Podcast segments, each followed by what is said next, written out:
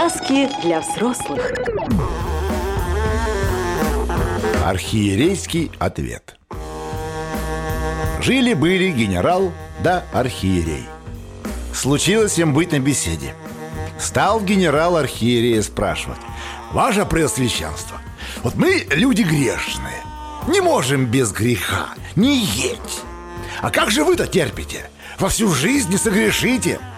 Архиерей отвечает А пришлите ко мне за ответом завтра. На другой день генерал говорит своему лакею. Пойди к архиерею, попроси у него ответа Лакей пришел к архиерею, доложил о нем послушнику «Пусть постоит», — сказал архиерей. Вот стоял лакей час, другой и третий Нет ответа. Просит послушника «Скажи опять владыке». «А пусть еще постоит», — отвечал архиерей Лакей долго стоял, не вытерпел Да лег же тут прямо и уснул и проспал до утра Поутру воротился к генералу и сказывает Продержал до утра, ответа никакого не дал Опять, говорит генерал, сходи к нему, да непременно попроси ответа. Пошел лакей, приходит к архиерею, а тот его позвал к себе в келью и спрашивает. Ты у меня вчера стоял? Стоял. А потом лег и заснул? Ну да, лег и заснул. Вот такой у меня хуй. Встанет, постоит, постоит, потом опустится и уснет. Вот так и скажи генералу. Сказки для взрослых.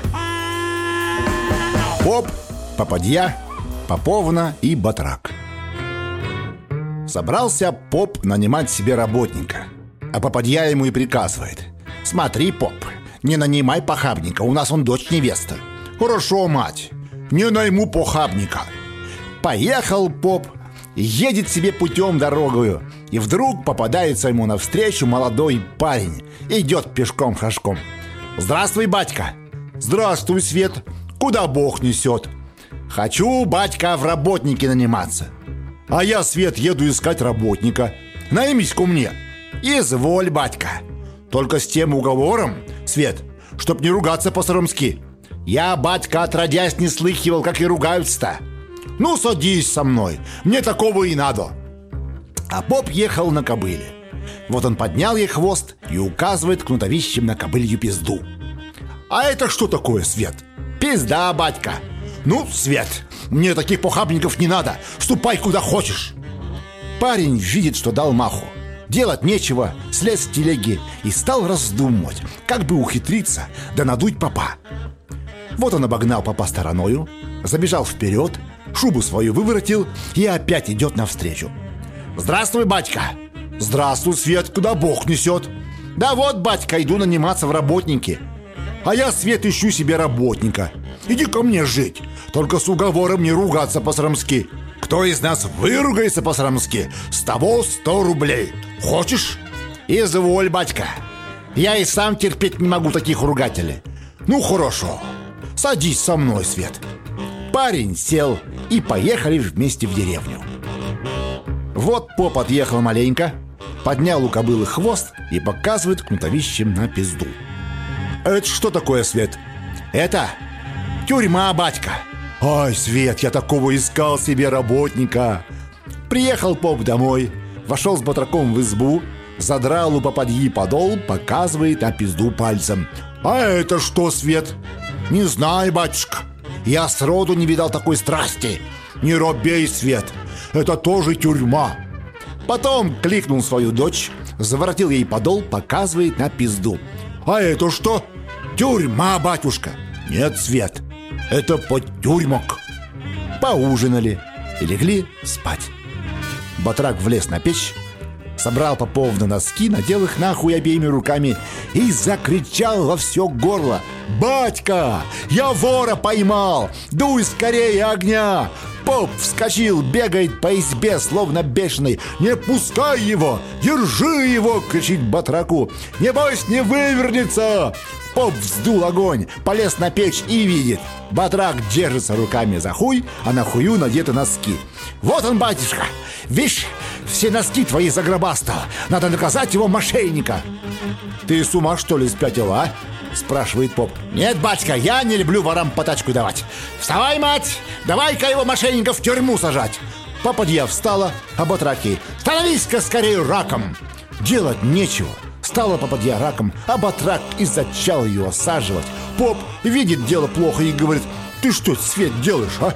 Ты ж ее ебешь Ах, батька, уговор-то был по-сарамски не ругаться Заплати-ка 100 рублей. Пришлось попу раскошеливаться а работник от ее попадью держит хуй в руках, да свое кричит. Этого тебе, каналья, мало, что ты в тюрьме сидел. Еще и в подтюрьмах посажу тебя. Ну-ка, голубушка, говорит поповне, отворяй подтюрьмах. Поставил ее раком, да зачал осаживать по-своему.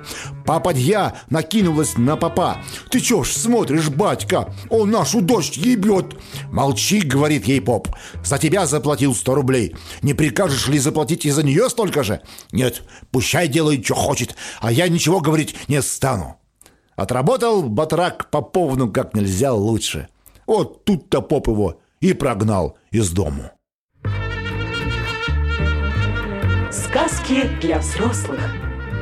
Солдат и поп. Захотелось солдату попадью уедь. Как быть? Нарядился во всю амуницию, взял ружье и пришел к попу на двор. «Ну, батька, вышел такой указ. Велено всех попов переедь, подставляй свою сраку». «Ах, служивый, а нельзя ли меня освободить?» «Ну вот еще что выдумал, чтоб мне с тебя досталось. Скидай-ка портки поскорей, да становись раком!» «Смилуйся, служивый, нельзя ли вместо меня попадью уедь?» «Ну, оно, пожалуй, можно-то можно. Да чтобы не узнали, а то беда будет. А ты, батька, что дашь? Я меньше сотни не возьму». «Возьми, служивый, только помоги горю!» «Ну, пойди ложись в телегу, а поверх себя положи попадью. А я влезу и будто тебя отъебу».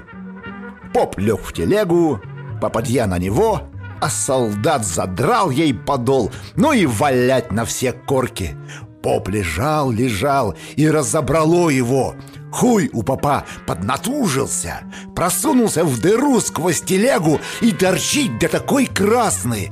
А Попова дочь смотрела, смотрела и говорит, «Ай да служивый!» Какой у него хуй здоровенный! Матку и батьку насквозь пронизал, да еще и конец мотается. Сказку читал Олег Болдер. Сказки для взрослых.